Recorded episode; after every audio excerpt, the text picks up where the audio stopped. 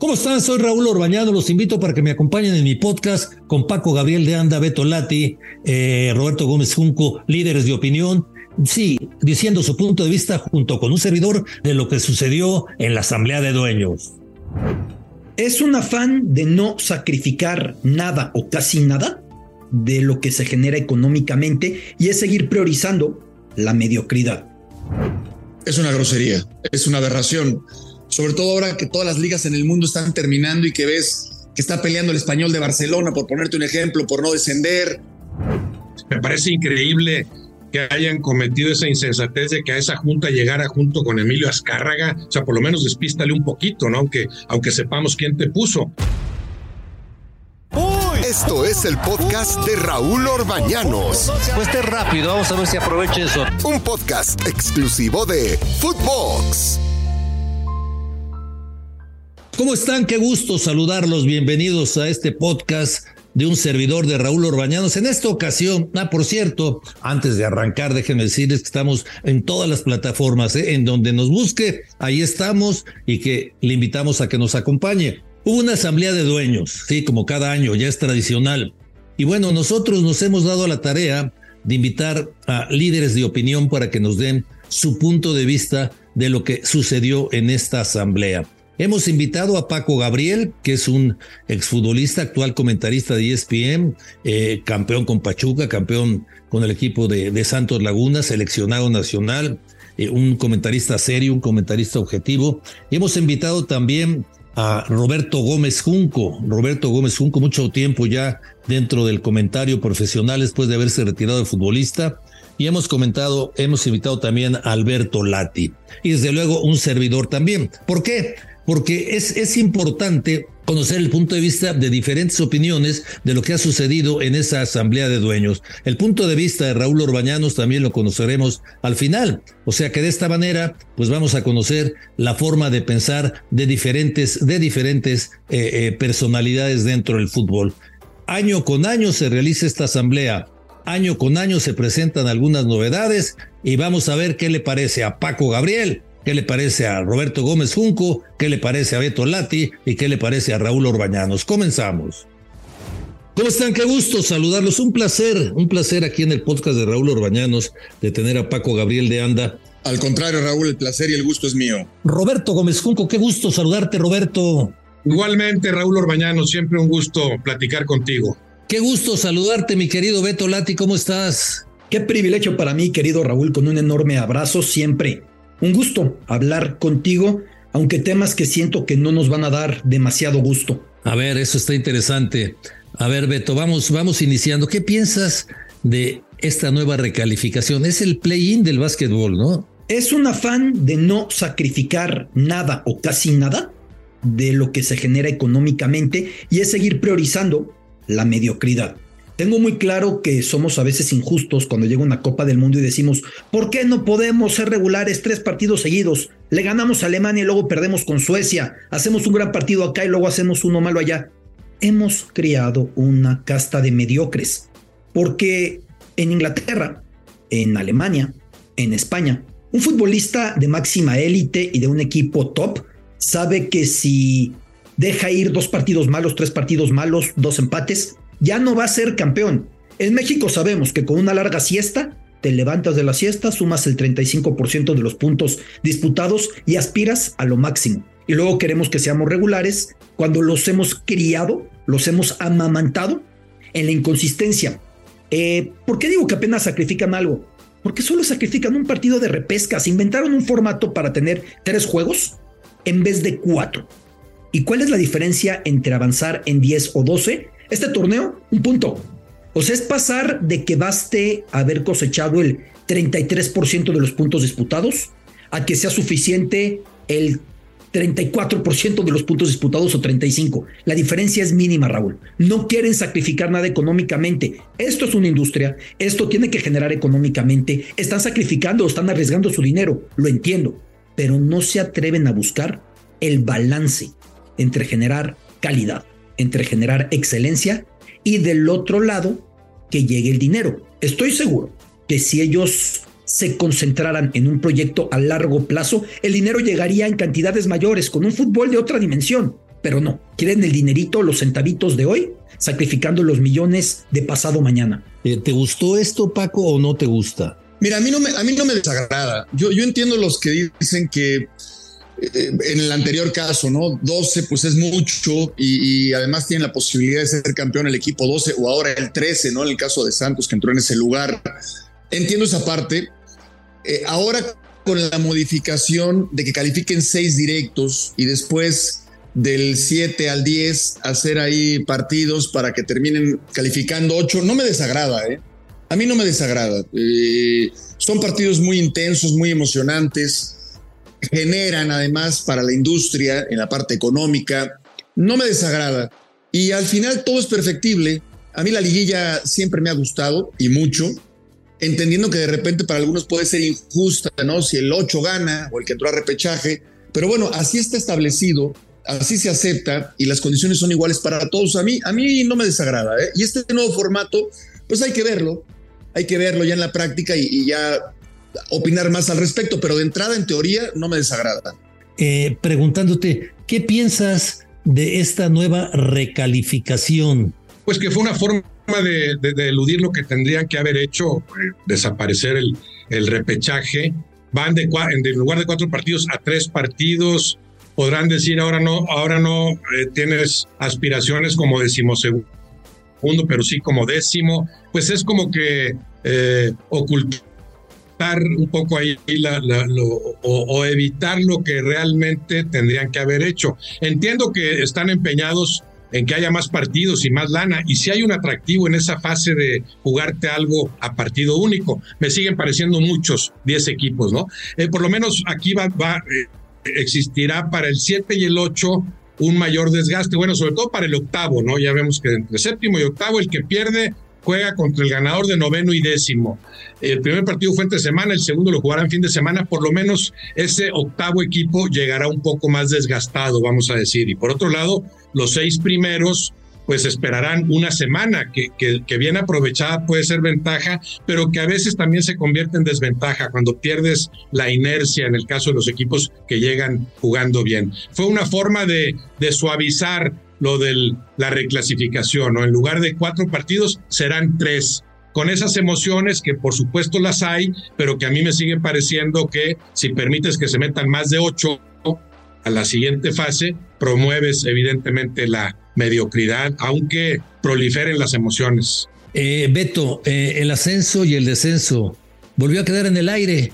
O sea, nos dicen que para enero, pero así llevamos mucho tiempo que nos dicen para el futuro. ¿Qué piensas?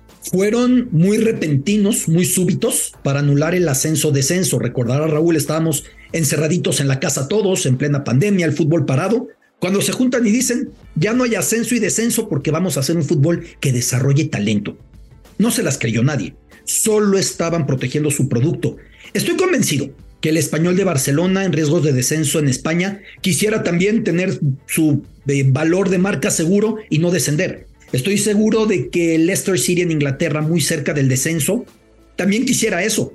Pero en un sistema de fútbol, la meritocracia define quién sube y quién baja. Primero se lo inventaron con el dinero. Se cobraba por no ascender y se pagaba por no descender. Después lo sustituyeron por la desfachatez. Ya no hay ascenso y descenso, pero se cobra al equipo por no descender. Llegados a este punto, es una ridiculez que no nos atrevamos a regresar a esta dinámica que es necesaria para ir generando algo que de tensión competitiva y de obligatoriedad de un esfuerzo. Para descender en un torneo de un año como en el mundo civilizado, hace falta un año muy malo. Para descender en México antes, con el cociente, con el porcentaje, tres años malos, hace falta una calamidad de rendimiento, Raúl. De alguna manera sigue en el aire, Paco es una grosería, es una aberración. Sobre todo ahora que todas las ligas en el mundo están terminando y que ves que está peleando el español de Barcelona, por ponerte un ejemplo, por no descender. Eh, Genoa el año pasado descendió y vuelve a ascender este año y todo lo que se genera en torno a esta situación me, parece absurdo que en México no exista. Tiene que regresar el ascenso y el descenso sin lugar a dudas. Ojalá que sea pronto, aunque te soy honesto, eh, soy pesimista en ese sentido, Raúl. Eh, sigue pendiente el ascenso y el descenso. Dicen que para enero, Roberto. Sí, y sí, sí. Bueno, y para enero lo que entendí es vemos cómo permitimos el ascenso. Me parece que la idea es la de ampliar el número de participantes. De 18 subimos a 19, a 20 y si se nos ocurre, pues hasta 24, ¿no? Sí hay plazas a las que creo que han menospreciado, que ameritarían estar en primera división. En su momento lo que pasó con Tapachula, lo que se está haciendo en Mérida, el Atlante, la UDG, Cancún, no sé si revivir Veracruz. Hay plazas que podrían estar en primera división. Lo que siguen cuidando mucho es la protección de las franquicias, ¿cómo le hago para que no descienda? Entonces ya avisaron que a partir del primer ascenso contarán dos años para que se reactive ese mecanismo ascenso-descenso que para mí no, no debió desaparecer nunca. Beto, siete extranjeros en la cancha, puedes registrar nueve extranjeros. ¿Qué, piensa, ¿Qué pensamos? En el volumen de extranjeros yo no veo el mayor de los problemas de nuestro fútbol, porque España e Inglaterra han dispuesto de las mayores camadas de su historia con ligas plagadas de extranjeros. El problema aquí es un sistema de dos torneos al año en el que la inmediatez obliga a poner a un extranjero de medio pelo, por decirlo menos, o cascajo, antes que a confiar en un joven mexicano, porque nuestro sistema de detección de talentos es muy limitado, porque las metodologías utilizadas para desarrollarlos siguen siendo muy anquilosadas, muy viejas. No estamos desarrollando como debemos. Sí, sería mejor un sistema que priorice poner mexicanos, pero yo no veo el hilo conductor directamente y respeto a quien sí lo haga con la cantidad de extranjeros. El problema es los extranjeros que vienen, más bien los extranjeros que vienen, lo que traemos y cómo quitan el lugar a mexicanos. ¿De esto qué piensas? Mira, yo sigo pensando que son muchos, sigo pensando que le dan vueltas y le dan vueltas y luego dicen, mira, quitamos uno y luego lo regresamos y volvemos a quitar otro. Yo creo que el punto medular está cuántos mexicanos hay en la cancha, Raúl. Para mí es el tema. Tú puedes contratar a 10 o 15 extranjeros si quieres, pero pon a jugar a 5 o 6 mexicanos. Yo creo que ahí es donde viene el ajuste importante. Porque de otra manera, eh, tú te das cuenta que hay partidos donde hay uno o dos mexicanos, es increíble, ¿no? Y después exigimos que se le dé oportunidad a los jóvenes o de que trasciendan la selección, eso es imposible. Yo creo que tiene que haber, no me gusta, no me gusta el tema de los extranjeros, tantos extranjeros, yo quisiera ver más mexicanos en la cancha. Tenemos este siete extranjeros en la cancha y nueve, y nueve que puedes registrar. ¿Es, es, ¿Es el número correcto para ti? No, sigue siendo excesivo, pero por lo menos siguen disminuyendo no, a mí me gustaría, a final de cuentas, que en la cancha siempre hubiera más mexicanos que extranjeros, o sea, un máximo de cinco extranjeros en la cancha. Y si quieres registrar ocho para ello, bueno, pues regístralos. Eh, me sigue pareciendo insuficiente. Y si no, por lo menos que le bajen uno más y probablemente lo harán en, en, en dos torneos, ¿no? Que sean, que sean máximo seis extranjeros y no siete como quedó actualmente sí debes ampliar los lugares disponibles para jugadores mexicanos y al mismo tiempo, claro, reforzar eso con un mejor trabajo en fuerzas básicas, formar más futbolistas y que estos se encuentren los espacios propicios. Eso que creo que sí hacen bien algunos equipos. Sigue destacando en ese sentido eh, el Santos Laguna Atlas con el grupo Orlegui, Pachuca León con el grupo Pachuca, por más opositores que sean, son dos grupos que trabajan muy bien en cuanto a la formación de jugadores, lo que tradicionalmente hacen Chivas, Pumas, América, a pesar de sus altibajos, lo que el Monterrey empieza a hacer en la formación de futbolistas, aunque estos no encuentren el espacio propicio ya en el primer equipo. Sí me parece que que hay que reducirle por lo menos un lugarcito más a eso de los extranjeros para ampliar el de mexicanos. Eh, hay nuevo presidente de la Federación Mexicana de Fútbol, se dice que después va a ser alto comisionado. Eh, no sé si se vaya a llevar a cabo esto porque nuestro fútbol no se sabe si realmente las cosas van a suceder o no. Juan Carlos Rodríguez es un ejecutivo exitoso. Eh, ¿Tú crees que Juan Carlos Rodríguez realmente va a tener independencia de los dueños y de las televisoras, Paco, para trabajar? Mira, a tu pregunta son dos respuestas. Primero, Juan Carlos se me hace un tipo muy eh, capaz, un, tipo de éxito, un, empresario notable, un visionario, lo conozco bien y, sé que es muy capaz y que podría hacer las cosas muy bien. Independencia no va a tener, eso está claro, independencia no va a tener. Eh, ese es el problema, ¿no? Él es muy capaz, pero está limitado, porque depende de otras personas y las decisiones las va a tener que tomar con otras personas y la decisión final no dependerá de Juan Carlos Rodríguez, lastimosamente. Eh, Juan Carlos Rodríguez va a tener veto e independencia de los dueños y de las televisoras para trabajar. Tengo claro que en mejores manos no podemos estar, porque tiene la suficiente experiencia en la gestión deportiva desde la parte televisiva, organizando certámenes como la Copa América Centenario, una idea tan maravillosa que se va a repetir el próximo año eh, en, el marco de lo que se prepara para la Copa del Mundo 2026, pero al mismo tiempo que tiene esa experiencia es alguien ajeno al concierto del fútbol. John de Luisa sí había sido el responsable del Club América. Juan Carlos no tiene eso. Creo que es un tipo conciliador, creo que es un tipo creativo, creo que es un tipo preparadísimo, con la experiencia, con la credibilidad. El problema es si lo dejas trabajar. Es como la vieja parábola de ¿para qué te traes a Ferguson o a Ancelotti o a Klopp o a Guardiola o a Mourinho si les vas a decir cómo jugar a quién poner. Eso suelen hacer los dueños con quien encabeza la Federación Mexicana de Fútbol. Yo creo que Juan Carlos no se va a prestar. Y no lo creo por una razón primordial. Le insistieron mucho para que llegara. Él no quería, él tenía otro plan de vida. Entonces, ojalá que lo dejen trabajar. Y no solamente el dueño más poderoso como Emilio Azcárraga o Ricardo Salinas Pliego. Las llamadas constantes de los dueños de es que si el árbitro, y es que si la convocatoria, y es que si el día, y es que si me mueves, y es que no voy a jugar viernes, entonces cámbiamelo, pero no pasa nada más que una multita. No puede haber ese contacto. Yo estoy seguro de que en la NFL, gente muy poderosa como Kraft de los Patriotas, como Jerry Jones de los Vaqueros, tienen tentación de estar llamando y mangoneando al comisionado Goodell. Sin embargo, por mucho que le llamen, el comisionado es autónomo. No importa el poder que tengan, Ojalá que en México eso se, se entendiera, Raúl. ¿Tú crees que va a tener realmente independencia de los dueños y de las televisoras? No, no, no la independencia idónea, pero sí tengo yo la esperanza de que su margen de maniobra sea mayor.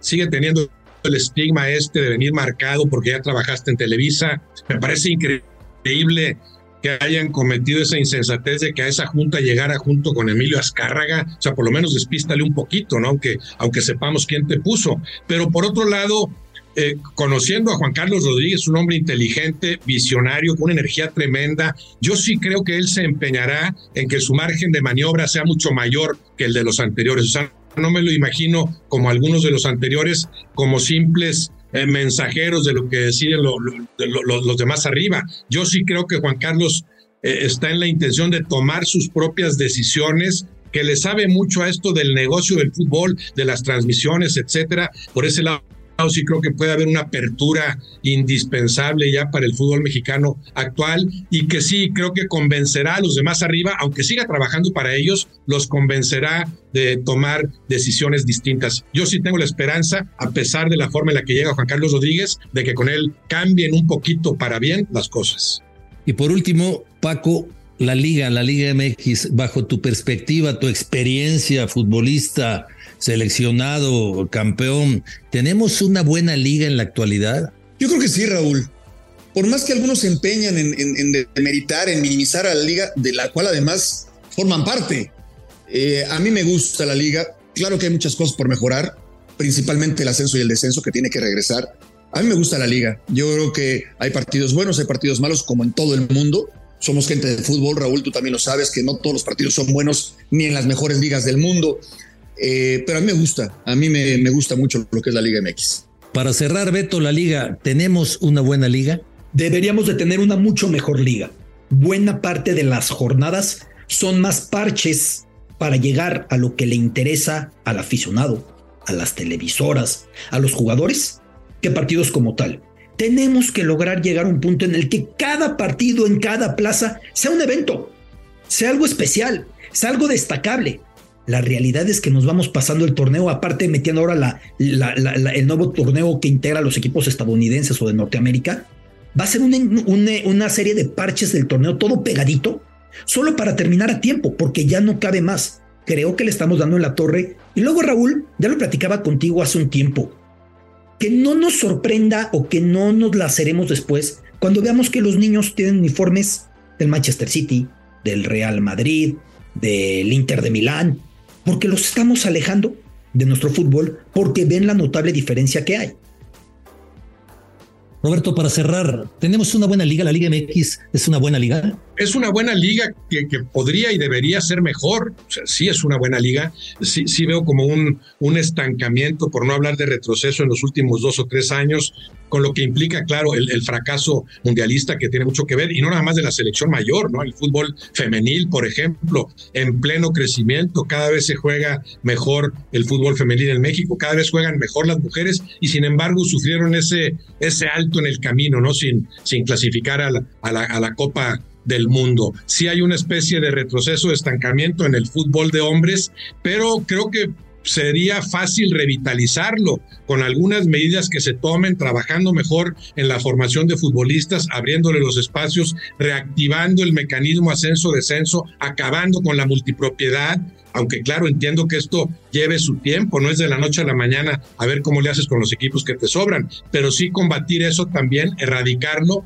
y sí creo que existen en México, en nuestro fútbol, los elementos necesarios, suficientes como para aspirar a que la liga sea mejor. No es comparable en este momento con las cinco grandes ligas de, Europa, pero a eso habría que apuntarle y sí creo que existe el material suficiente y, que existe también eh, la, lana y el interés por el negocio como para hacerlo crecer. Roberto Gómez Junco, muchísimas gracias. Te mando un fuerte abrazo y muchas gracias por acompañarnos. Gracias a ti, Raúl, igualmente un abrazo. Beto Lati, un abrazote, muchísimas gracias. Siempre es un placer, Raúl. Abrazo enorme a todos. Paco, te lo agradezco mucho. Y bueno, pues ojalá pronto volvamos a platicar. Paco, un abrazo y muchísimas gracias. ¿eh? Igualmente, un abrazo a la distancia, mi querido Raúl. Después de haber escuchado a Paco Gabriel, a Beto Lati y a Roberto Gómez Junco, pues en lo básico estamos de acuerdo todos, estamos de acuerdo todos que en el fútbol mexicano se necesita que haya ascenso y que haya descenso. Estamos de acuerdo también en que eh, siete extranjeros todavía son muchos. La mayoría, y yo estoy de acuerdo también, piensa que podrían ser cinco extranjeros. Se va disminuyendo, pero a mí me gustarían cinco extranjeros como al resto de los que opinaron en este programa creo que sería mejor para el desarrollo del fútbol mexicano en el futuro. Pero hay que reconocer que con siete ya se ha dado un buen paso. Los que contraten los equipos, eso ya es problema de ellos, ¿no? Pero de, cualquier manera seguirán quitando lugares a futbolistas mexicanos. Quitar también un número ahí entre los que contraten podría ser algo muy bueno. También me llama la atención que esta nueva recalificación divide opiniones. ¿Por qué? Porque eh, hay gente como Paco Gabriel que dice que no le disgusta porque es interesante. Desde luego que es interesante. Y desde luego que, como vieron el play-in en el básquetbol en los Estados Unidos, que fueron partidazos y lo que se dio aquí en la recalificación, pues dijeron vamos a seguir. Pero no es lo ideal, ¿eh? Al menos para mí. No me disgusta. De todas las modificaciones, esta es la que menos me disgusta. Pero tampoco es lo ideal. Lo ideal sería ocho equipos. Y si me apuran para un futuro que nunca va a llegar, tener cuatro equipos que nada más pelean por el título. Pero con ocho estamos bien, con ocho estamos bien. No entiendo para qué le movieron. Y bueno, eh, lo de Juan Carlos Rodríguez como presidente de la Federación Mexicana de Fútbol, me llama la atención que tenga tan buena eh, opinión por parte de todos. O sea, tanto Paco Gabriel como Beto Lati, como Roberto Gómez Junco, y yo me uno a ellos, tenemos una buena imagen de Juan Carlos Rodríguez y tenemos confianza en el trabajo que va a hacer, pero todos estamos de acuerdo en que va a ser difícil que pueda, que pueda actuar independientemente. Si logra actuar independientemente, estaríamos ante el mejor presidente de la Federación Mexicana de Fútbol, sin lugar a dudas. Esa es la incógnita. ¿Podrá Juan Carlos sacudirse a los dueños y sacudirse a las televisoras? Esa es la gran incógnita que tiene Juan Carlos Rodríguez. Si lo dejan, creo que podemos conseguir cosas muy importantes para el futuro de nuestro fútbol. Y por último, todos estamos de acuerdo que tenemos una buena liga. Todos estamos de acuerdo que tenemos una liga competitiva, todos tenemos una liga que gusta a la gente, pero todos estamos de acuerdo que la liga podría ser mucho mejor. O sea que hay mucho trabajo para hacer para Juan Carlos Rodríguez y si quiere mejorar la liga hay que seguir trabajando hasta llegar al ascenso y al descenso, hasta quitar los equipos y califiquen nada más ocho y producir futbolistas, producir futbolistas pero que tengan, que tengan la oportunidad de jugar al fútbol. Así que con esto me despido, les agradezco mucho, hasta la próxima, síganos en el podcast de Raúl Orbañanos. Esto fue el podcast de Raúl Orbañanos, un podcast exclusivo de Footbox.